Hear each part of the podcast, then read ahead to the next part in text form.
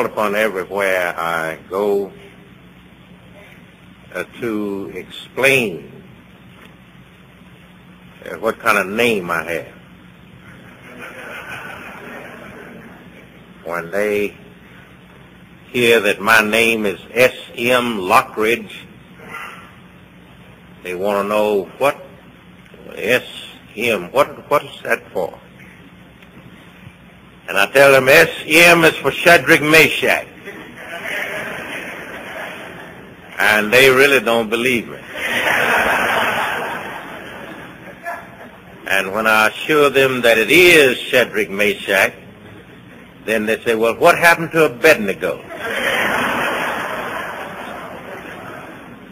And I tell them I had to stop using Abednego because people misunderstood me.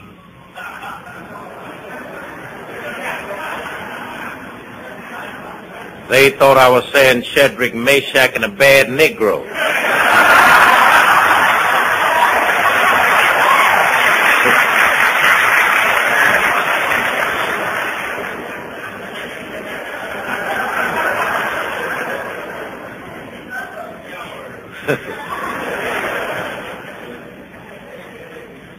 when I was in Southwestern Seminary, my house burned and the students started calling me Shadrach No Shack Locker.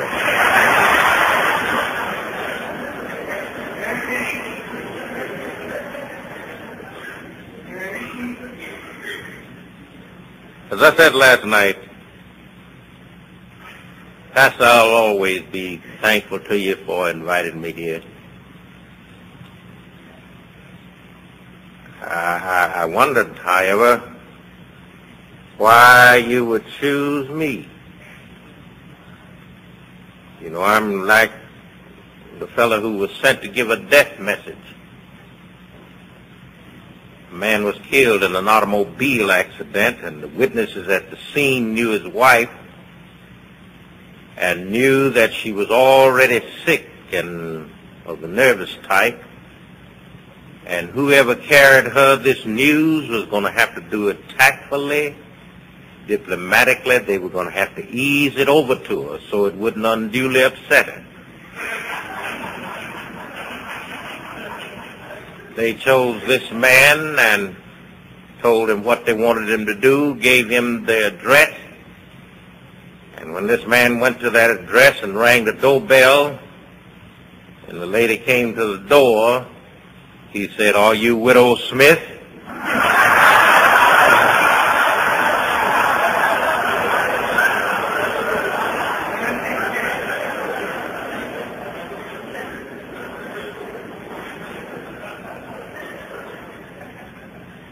She said, my name is Smith, but I'm not a widow. He said, that's what you think.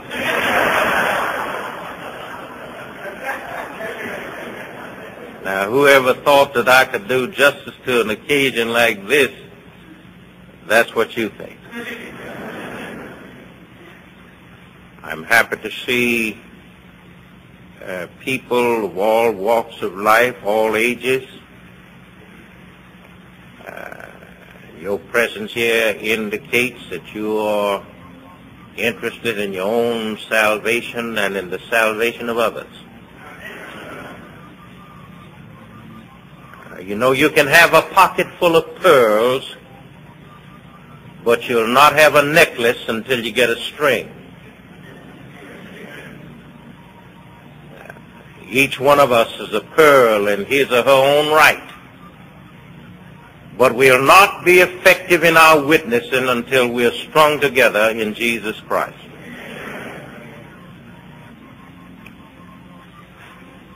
Uh, tonight, uh, we turn to our Lord's Gospel according to Matthew, sixth chapter, And I'll begin reading with verse 5. Matthew 6 chapter and verse 5.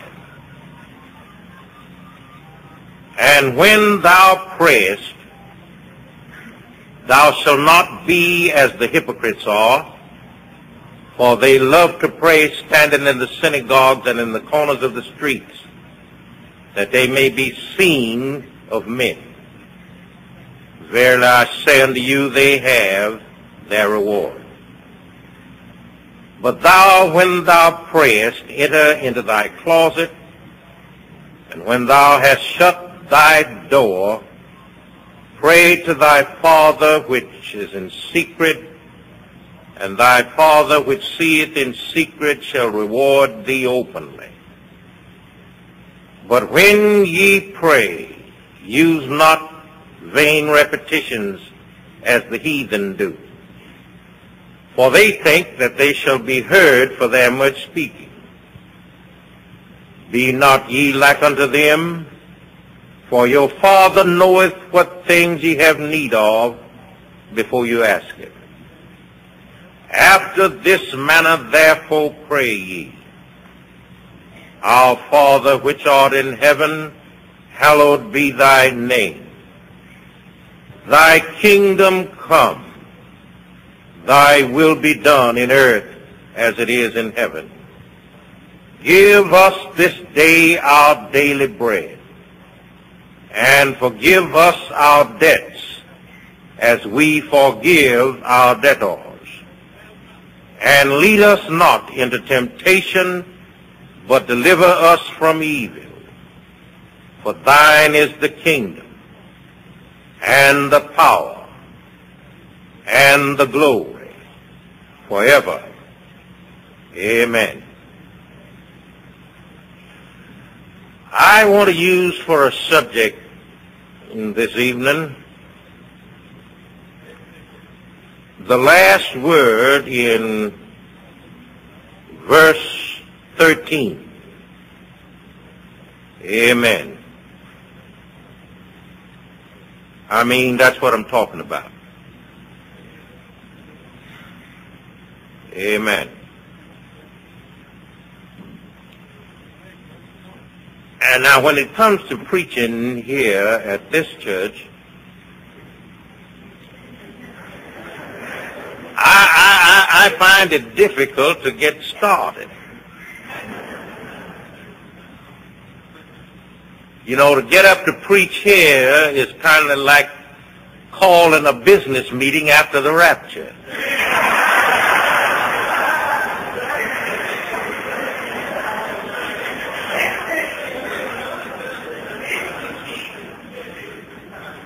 but I'm going to do my best.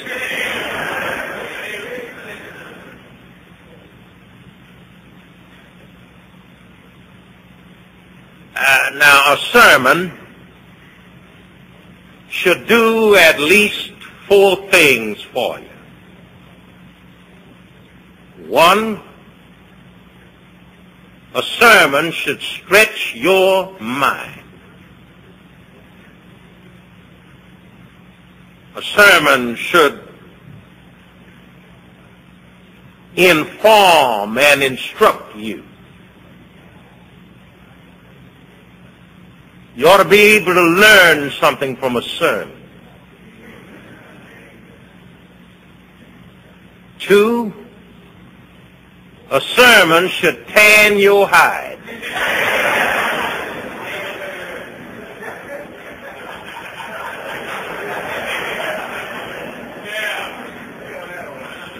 a sermon should correct you. Three, a sermon should warm your heart. It should inspire you. Four, a sermon should provoke the will. It should challenge you to do what the Lord would have you do. Every one of us has a check made out on the bank of heaven. But many fail to cash it at the window of prayer. Now prayer is man's job. That's the only unending obligation that our Lord has given to men. He did not say that men ought to always work. He did not say that men ought to always play, but men ought to always to pray. Pray for your personal life. Pray when you are successful, lest you become selfish. Pray when you're in sorrow, lest you become cynical. Pray when you are in prosperity, lest you become proud. Pray when you're in material poverty, lest you become spiritually poor, and that's the worst kind of poverty. In sin, a person declares his or her independence of God. In prayer, we declare our dependence upon God. Now prayer is perplexingly paradoxical. That is, you have to pray in order to pray.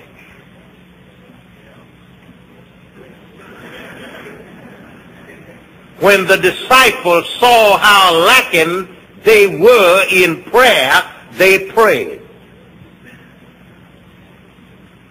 Lord, and notice it didn't say, Lord, teach us to preach.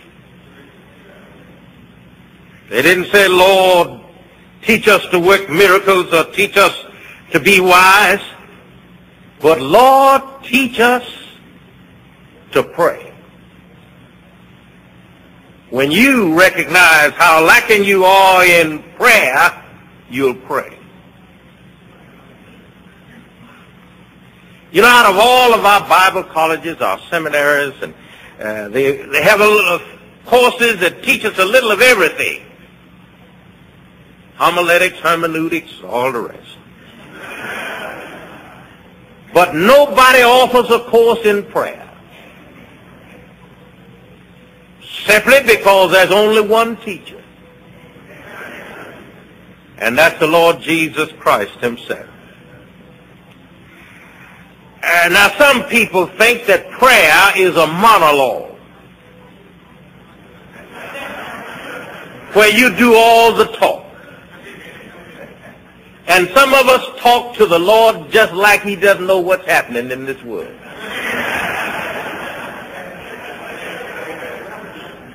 We talk to the Lord like we have to inform him,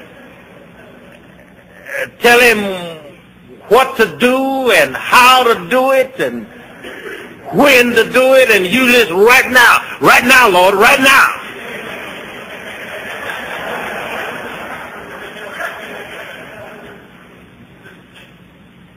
And some people uh, talk to the Lord like they're picketing the throne of grace.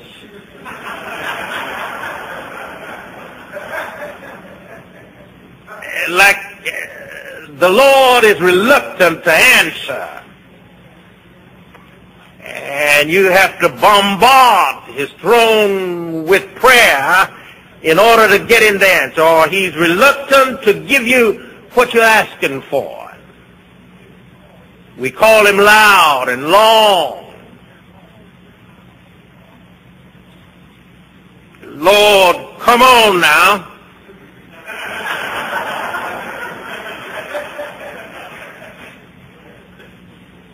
We want you to go here and go yonder. Do this and do that.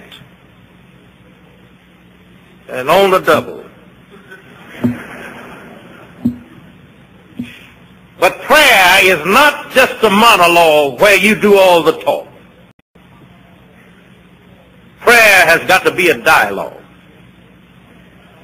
Not only must you talk to the Lord, but you've got to wait and let him talk to you.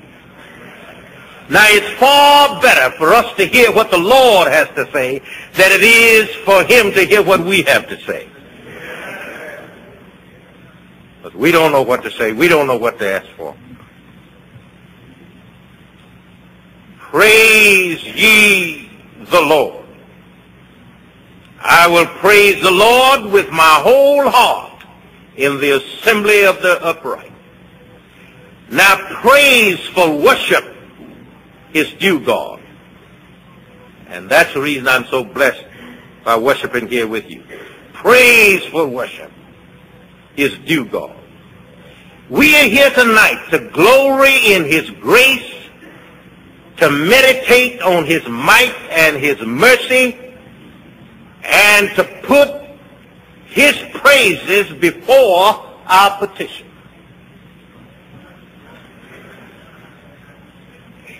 We are to put his praises before our petition. In other words, before you go on to ask the Lord for so much, thank him for what he's already doing.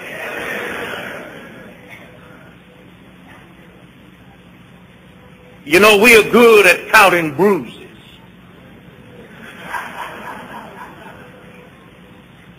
Poor me, I have one here. I have one here. Instead of counting your bruises, spend some time counting your blessings. Of course, I don't do too well with an accurate account because I soon get on shouting ground and lose the count. Instead of lamenting over what you've lost, thank God for what you have left.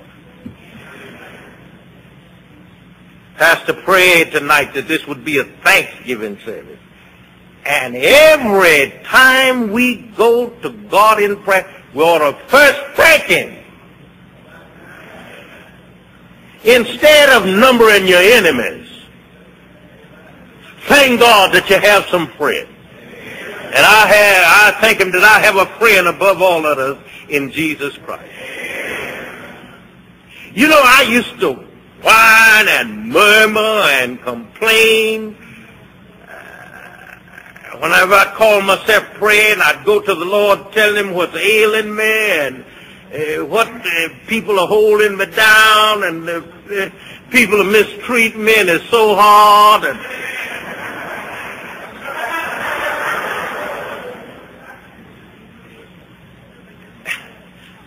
I go to him with a long list of negatives.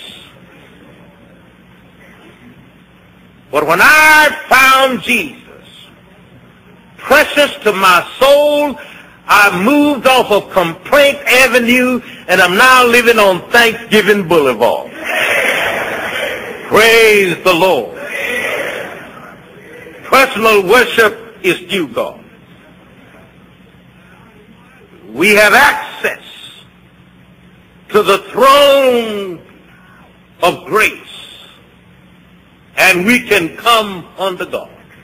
You know, I'm so glad, I'm so glad that uh, I don't have to write back to Los Angeles and tell somebody what I want them to tell the Lord.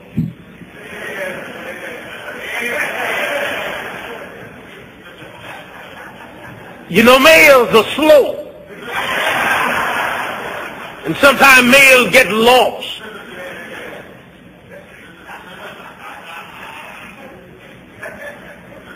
And that fella to whom I'm writing is waiting for me to send him a fee.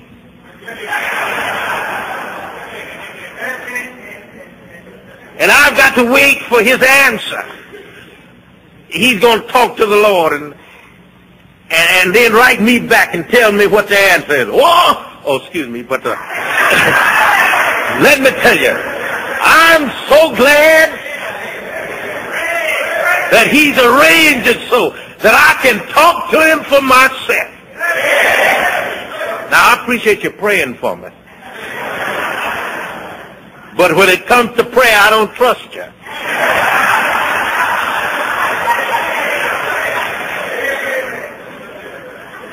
There's nobody can beat me talking to the Lord about me.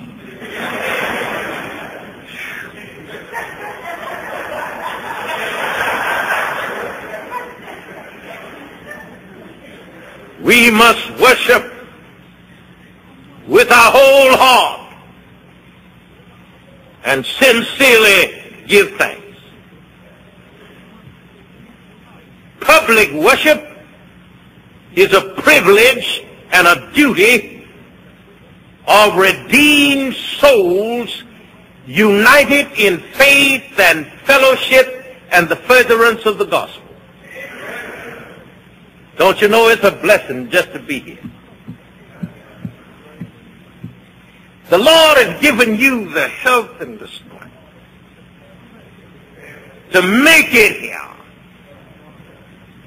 And then to sit there an hour and a half while I preach.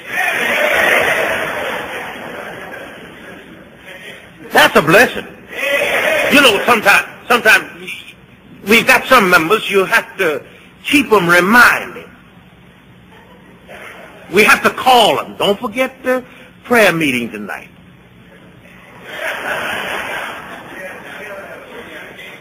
When when, when they, when you ask, when they, you tell them or invite them to come to the house of the Lord, the first thing you know, well, what's going on?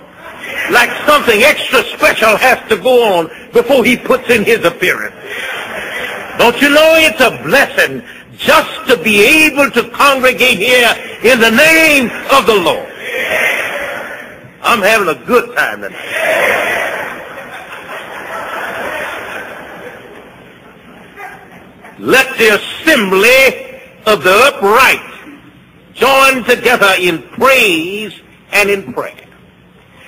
Let the congregation of all who love and serve God join together at the mercy seat where they may obtain mercy and find grace to help in the time of need. Prayer is a great privilege, I tell you. That's the reason David said, let the redeemed of the Lord say so. You know, if the Lord has redeemed you, if the Lord has saved you, the least you can do is say so.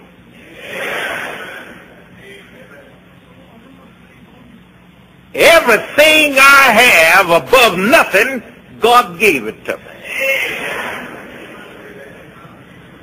And the least I can do is say so. Prayer is a great privilege, I tell you. Prayer is a weapon in the hour of conflict. A defense in the moment of peril. It's a retreat in the seasons of exhaustion. Oh, I said I was going to talk about amen. All right? Amen simply means that which is certain, that which is credible, that which is true. Amen simply means so be it, as it is in thy purpose, as it is in thy promises, so be it in our praises, so be it in our prayers. In the Old Testament, there are at least 30 references to amen. And in the New Testament, there are at least 50 references to amen. And in every one of these references, you'll find that amen is a word of affirmation. It has a force of a superlative, and it has a note of finality. When you said it, you have said it, and there's just nothing to top it. The best you can do is repeat it.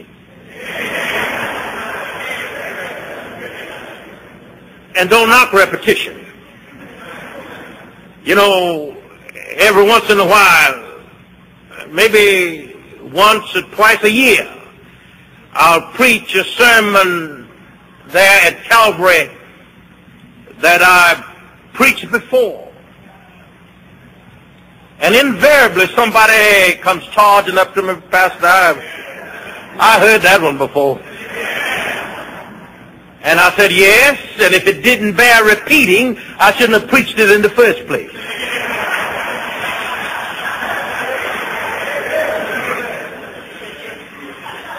Don't knock repetition. You see, there are no degrees of holiness. You know, God is just holy. He's not less holy one day and more holy another day. He's just holy. In the year that King Uzziah died, I saw the Lord high and lifted up, and his train filled the temple. And above him stood the seraphim, and each one had six wings. With twain he covered his face, and with twain he covered his feet, and with twain he did fly. And one cried unto another and said, Holy. And I get the idea that the one in the north cried, Holy. And the one in the south tried to find something to top it, and he couldn't come up with it, and he cried, Holy. And the one in the east tried to find something better to say, and he couldn't find it, and he cried, Holy. The one in the west tried to find something to top it, and he couldn't come up with it, and he cried, Holy, holy is the Lord of hosts. I'm trying to tell you, don't knock repetition. We have an old spiritual that just says amen. Amen. And that's all. Just to, about the third time around, things start happening. don't knock, don't knock repetition. That's the reason we have a twofold amen and a fourfold and uh, a threefold, and Stainer has a sevenfold amen. And that doesn't mean five, six, seven, but it means without number and without end. Uh, amen it simply means yes, Lord. And everybody here ought to say yes to the Lord. That means let the Lord have his way in your life. Just think what would happen here tonight if every one of us just let the Lord have his way. You know, we want our way. We want to do what somebody else told us to do, say what somebody else told us to say, or sound like somebody else. If we would listen for the voice of the Lord, let him have his way. Why, revival would break out here tonight and spread throughout the length and breadth of this country.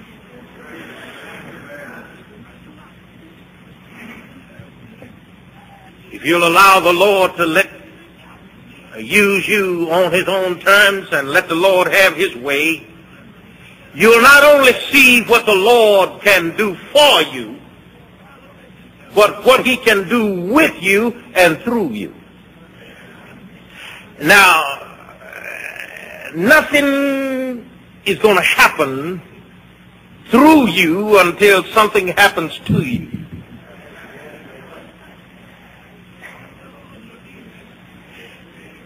Until you let the Lord have his way. You know, we go to the Lord eh, nearly every one of us. Lord, we want revival. Lord, we want a revival. Lord, send us revival. Lord, we want revival.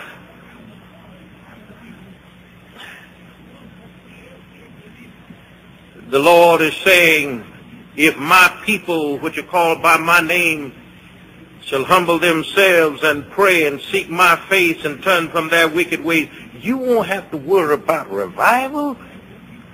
I'll hear from heaven, I'll forgive their sins, and I'll heal their land. It's our move now. God has already done everything that it takes for us to have revival. All we have to do is plug in. But that's it. We're reluctant to plug in. The moment we feel something coming on of a worshipful and a praise nature, we grab ourselves. I got to remember who I am now. Let the Lord have his way. Amen is an indication of solemn assent to the words of another on the part of an individual or congregation. Amen was used in the synagogue. And it is passed on to Christian congregation. It was customary to say amen at the giving of thanks. Our Lord used amen uh, when he wished to vest a statement with special authority. He would often say, Verily, verily, I say unto you. Or truly, truly, I say unto you. Or Amen, Amen, I say unto you. The title Amen was given to our Lord in the epistle to the church at Laodicea. Paul preached about Christ, the Amen, the seal of God's promise. In all of these references, every time we hear one praising the Lord, we can't help but say amen. If he's singing, we don't want to take the song, but you just wanted to let you know that's my song. You don't take the sermon, but you just let you know if I was up there, I'd say the same thing. Uh, amen makes a doxology what it is. Even when the scriptures are read, all of the people will say amen. As far back as Ezra's time, when the scriptures were read, all the people said amen. I don't mean some of them, all of them. You know, some of us think that amen is just for some people who don't know any better. But I've come to tell you it's for people who do know better. You know, the first five years of my preaching ministry, I used to ask the congregation to say amen. When I'd walk in, I'd say, say amen, church. And then I'd say, say it again. But you know, I soon learned better than that. I don't want to encourage anybody to be a hypocrite. If you don't know what's going on, keep quiet.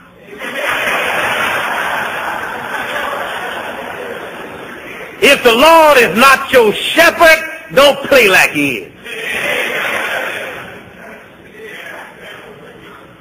And, another thing, if uh, if the Lord is your shepherd, I won't have to ask you to say amen.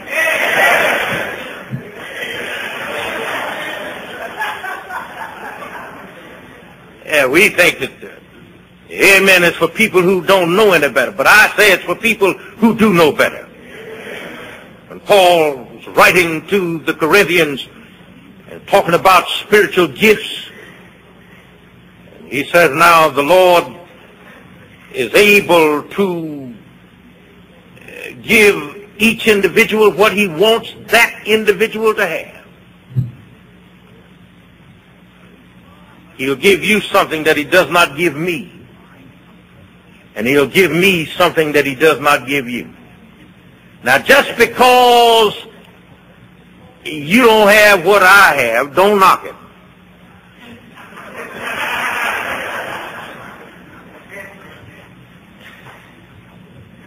Paul zeroed in on those people who call themselves speaking in tongues.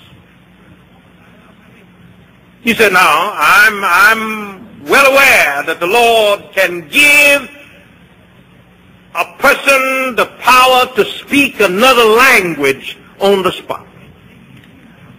I'm not talking about some babbling. You don't know what you're talking about, and uh, nobody else. And if you ask you what you're talking about, you get angry and talk about the, you the devil. But I'm talking about another language, something that somebody else can understand. Why, if the Lord opened the mouth of a donkey and called him to speak, surely he can take a high school graduate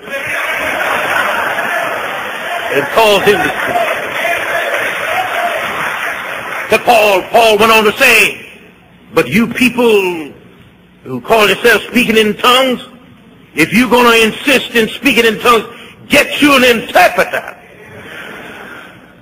So how can these people say amen when they don't know what you're talking about? Amen is for people who know. See, if you don't know, keep quiet.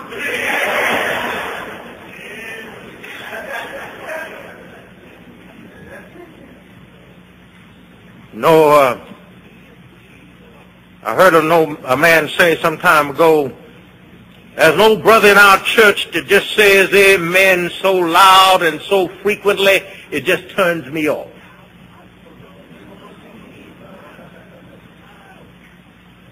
And I said to him, just because somebody else puts too much seasoning on his food, that isn't going to keep me from seasoning mine to my taste.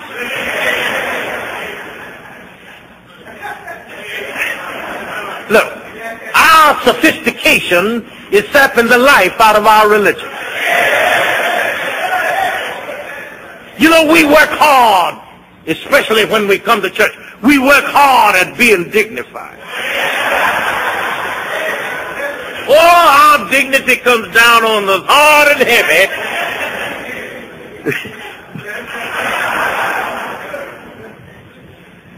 don't you know, don't you know, when you quench the Spirit, you grieve the Spirit.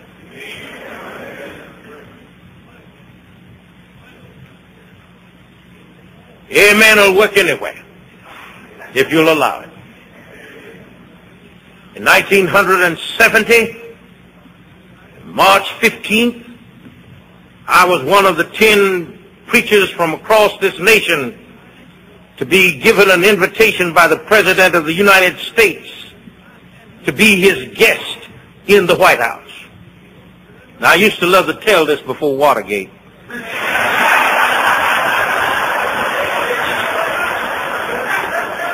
at any rate, that Sunday morning, we were among 360 dignitaries from around the world, I'm talking about heads of state, to be invited to the worship service in the East Room of the White House. There was more dignity there for a square inch than you could have found anywhere in the world.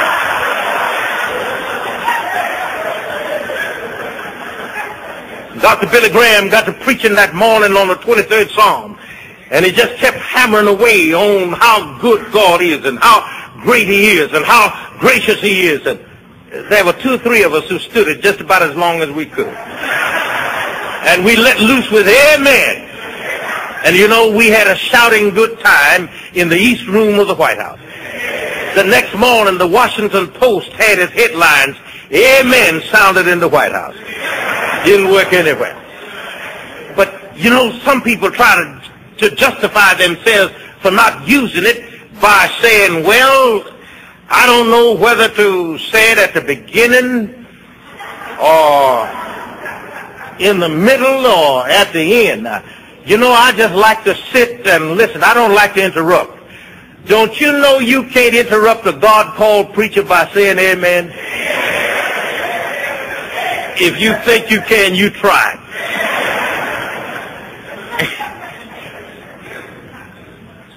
And then some will say, I would use it, but uh, I don't know whether to how, whether to pronounce it amen or amen. You know, we can get so technical when it comes to things spiritual.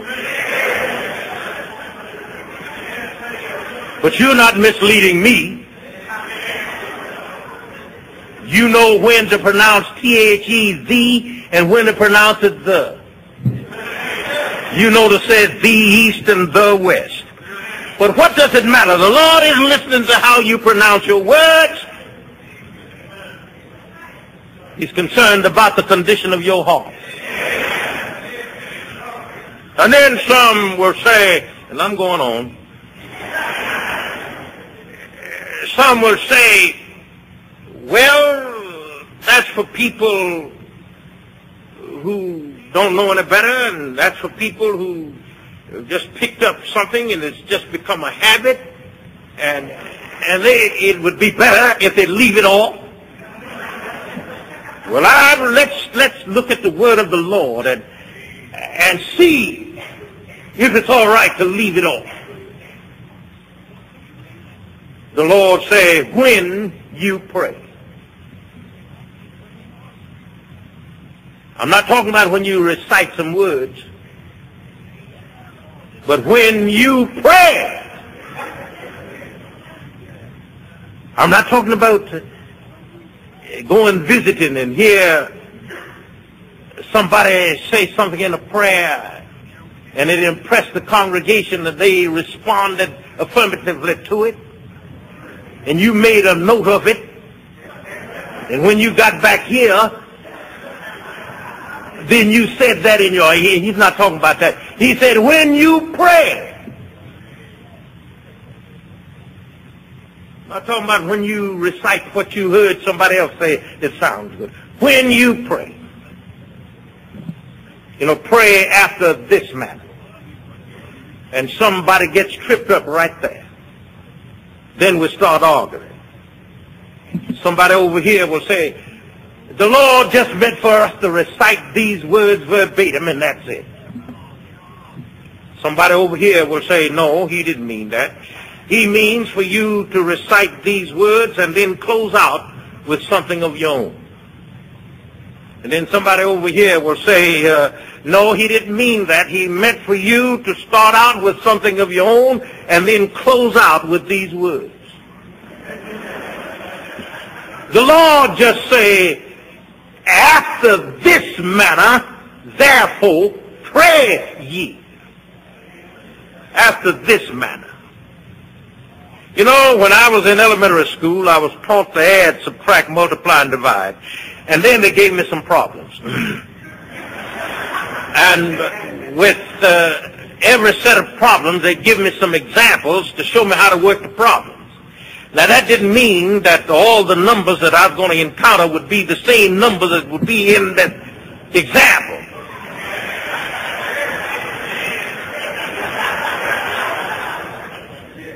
But whatever numbers I encounter, this is the way you work after this matter. And long about that same time, we were taught letter writing. And we were taught that any good letter had to have at least six parts. We were taught that you had to have the name of the person to whom you're writing. In this prayer letter, the name is Our Father. That when you pray, you're going to have to pray Our Father.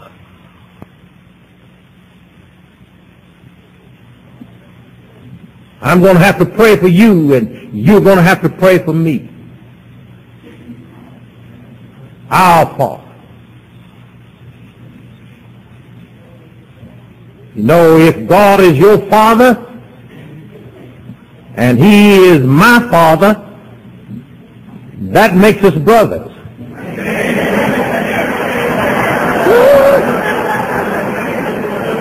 Oh, a man's not going to accept another man as brother until he recognizes that they both have the same father.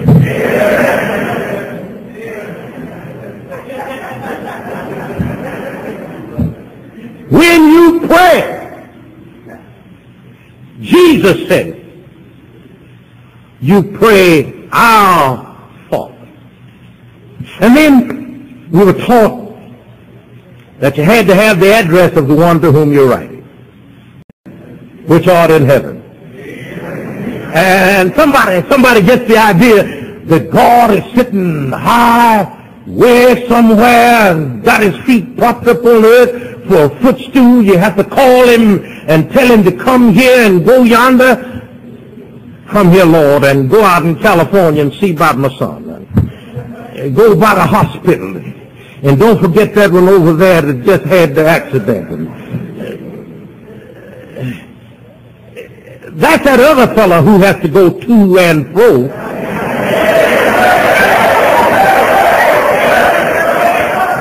God is already here. You know, we asked him to come on and be in the meeting. He's already here.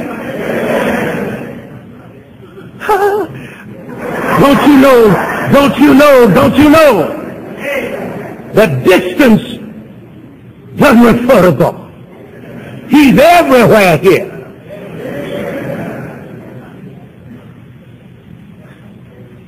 Satan is in this meeting. The poor fellow, he had to catch him a ride. You had to bring him. You had to bring him. If he's here, you brought him.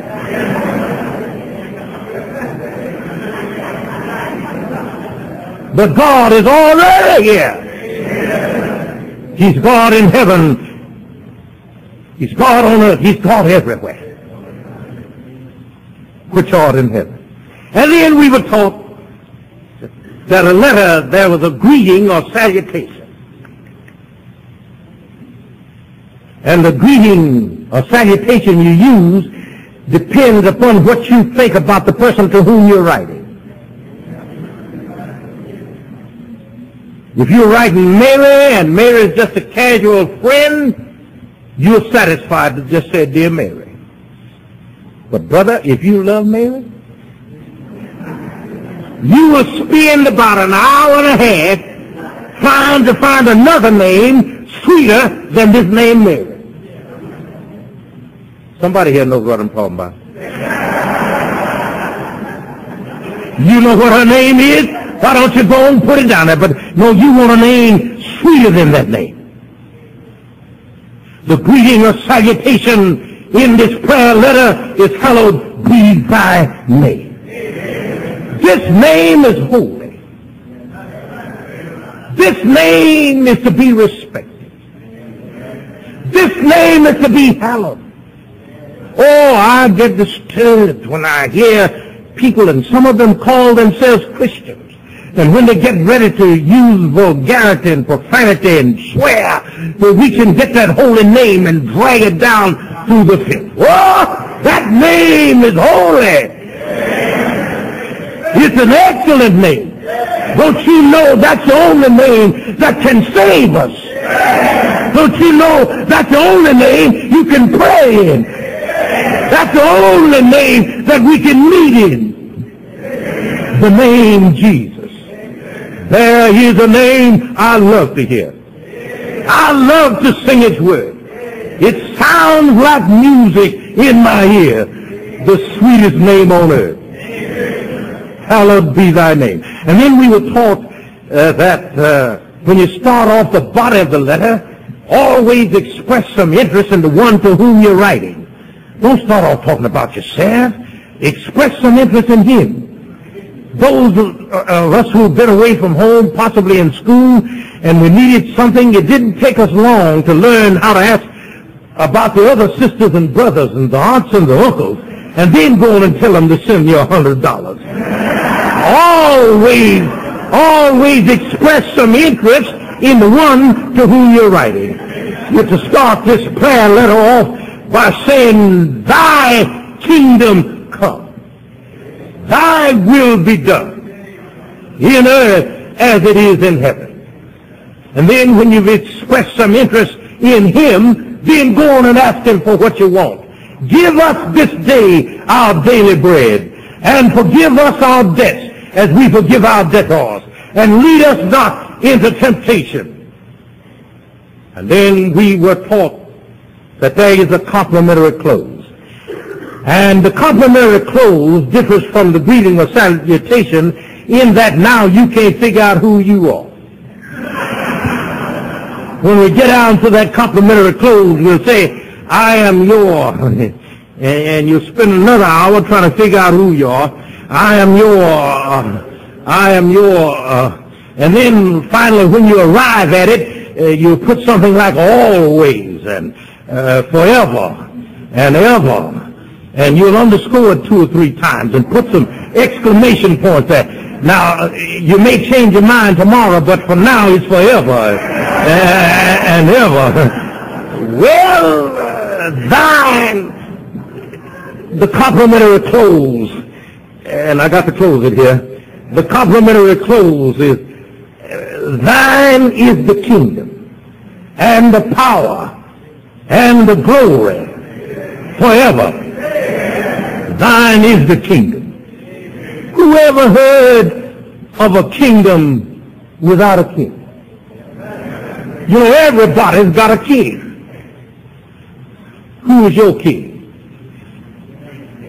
If, when I ask you who is your king, you ask me who is mine. You got a minute? Well, my king is the only one qualified to be king. My king has always been king. You know, these other kings, they were born a prince. And had to wait till the father died. Or the mother, if she was a ruling monarch, wait until she died and then become king. But my king was born king. In fact, the Bible says he's a seven-way king. He's a king of the Jews. He's a king of Israel. Oh, my king will let you know who's who and what's what. I told you a few minutes ago about being invited by the President of the United States to be his guest in the White House. Now, now, you please pardon me. That may not mean a thing to you. This might be an everyday occurrence. But for a black boy born down in Robertson County, Texas, and the people shoved him around and thought he was retarded and said he'd never amount to anything. Oh, and the Lord picked me up. And, and the Lord built me up. And, and the Lord saved me. And then the Lord make a preacher out of me. And then have the President of the United States to invite me to be his guest in the White House. That meant something to me. You know, for about two months after that visit, everybody I talked with, I'd weave the conversation around, you know, to let them know I'd been to the White House. I'd tell them how good I felt being guarded by the same security officers as the President of the United States. I told them how good I felt sitting there talking to the President face to face for three hours and 15 minutes. I told him how good I felt. Well, now that was in, that was in March. In September, September that same year, I was in Rome. And I was scheduled to leave two days before the president would arrive and I rearranged my itinerary. I said, I'm going to stay right here until my king comes. I'm going to stay right here until my president gets here. I didn't think I'd get a chance to see him, but I just want to have it said that I was in Rome at the same time the president was. And while going around sightseeing, I saw a letter on the wall. Nixon, Rome will be your grave. I said, uh-oh. I got out of there and went on down in Africa. I went on down to Africa. I found out, I found out that uh, my earthly king couldn't do me any good. I found out somebody else had to protect him. I found out that under certain conditions uh, somebody had to rescue him. Then that make me draw close to my Shona king. Whoa, my king always has been king and always will be king. Oh, my king is, well, David said, the heavens declare the glory of God and the firmament showeth his handiwork. That's my king. no means of measure can define his limitless love. That's my king. No far-seeing telescope can bring into visibility the coastline of his soulless supplies. That's my king. No barrier can hinder him from pouring out his blessings. Nobody can keep him from saving me. Nobody can keep him. I don't care what you tell him about me. He knows me. Yeah, there's no barrier can hinder him from pouring out his blessings. He's enduringly strong. He's entirely sincere. He's eternally steadfast. He's immortally graceful. He's imperially powerful. He's impartially merciful. He's the greatest phenomenon that has ever crossed the horizon of this world. He's God's son. He's a sinner's savior. He's the centerpiece of civilization. That's my king. And what I like about it, he doesn't need me and he doesn't need you. He stands in the solitude of himself. He's august and he's unique. He's unparalleled. He's unprecedented. He is supreme and preeminent. He is the loftiest idea in literature. He is the highest personality in philosophy. He is the supreme problem in higher criticism. He's the fundamental doctrine of true theology. He's the cardinal necessity of spiritual religion. He's the miracle of the age. He's the superlative of everything good that you choose to call him. He's in every way able to satisfy every need, your need and mine and everybody's need simultaneously. He can hear all of us pray at the same time. He supplies strength for the weak. He's available for the tempted and tried. He sympathizes and he saves. He strengthens and sustains. He guards and he guides. He heals the sick. He cleanses the lepers. He forgives sinners. He discharges debtors. He delivers the captives. He defends the feeble. He blesses the young. He serves the unfortunate. He regards the aged. He rewards the diligent. And he beautifies the meek. Now that's my king. Well, do you know him? Do you know him? Hey! Do you know him? That's my king. Well, I ask you, do you know him? He's the key to knowledge. He's the wellspring of wisdom. He's the doorway of deliverance. He's the pathway of peace. He's the roadway of righteousness. He's the highway of holiness. He's the gateway of glory. He's the master of the mighty. He's the captain of the conquerors. He's the head of the heroes. He's the leader of the legislators. He's the overseer of the overcomers. He's the governor of governors. He's the prince of princes. He's the king of kings. And he's the lord of lords. That's my king. Is he yours? What I like about him, his office is manifold. His promise is sure. His life is matchless. His goodness is limitless. His mercy is everlasting.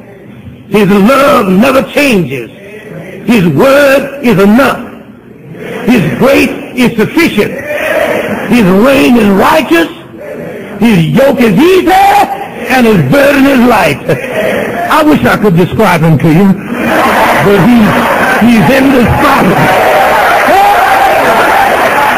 Well, he's, he's, He's indescribable.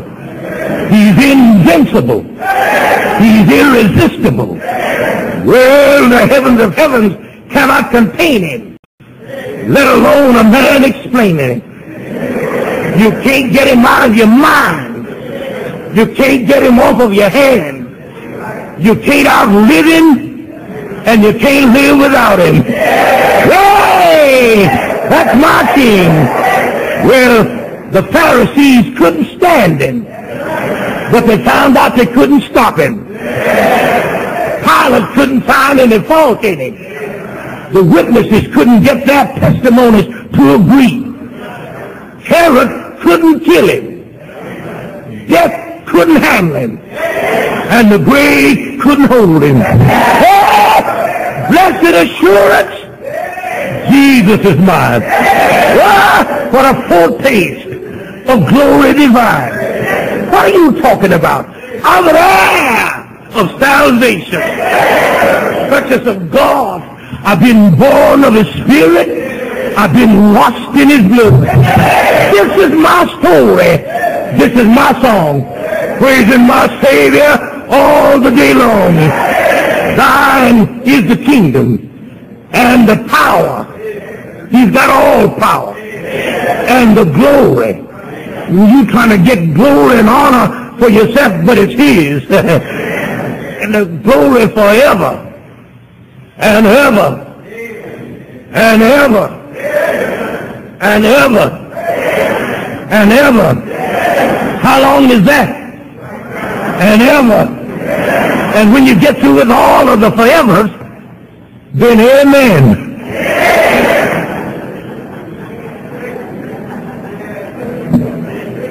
We were taught, we were taught that the letter is not binding, it's not yours until you affix your signature. Anybody can type it out for you. But until you sign it, it's not yours. Amen is the signature to this prayer letter. Now you can say all of that other. But if you can't say amen, I'm talking about if you can't let him have his way in your life, it doesn't mean a thing. Amen. Now we just having a rehearsal down here.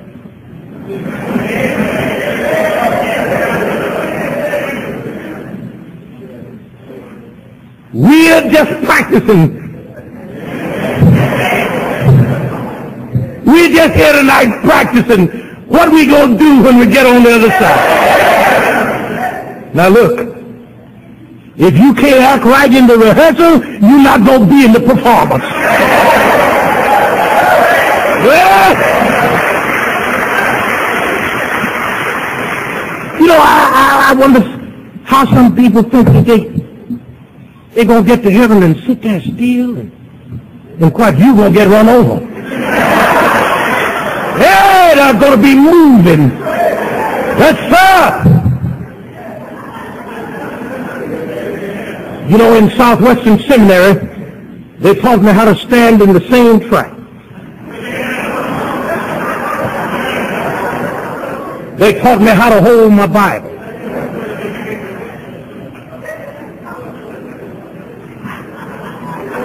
They taught me how to gesture.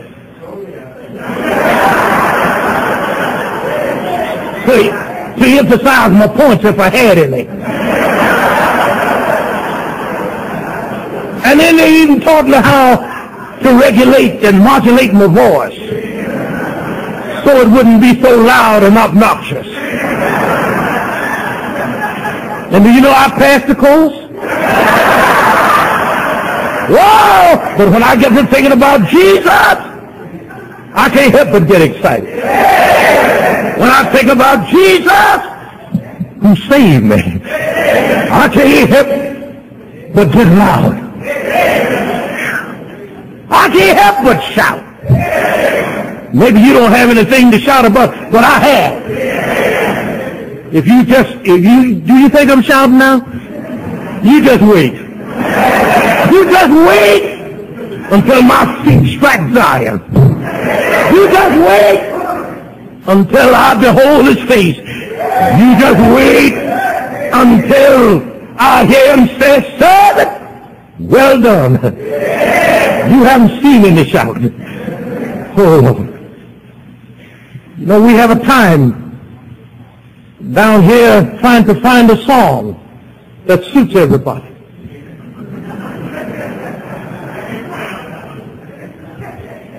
If you repeat the same song within a month, you're going to hear grumbling all over the congregation. Why don't you sing something else? I don't like that.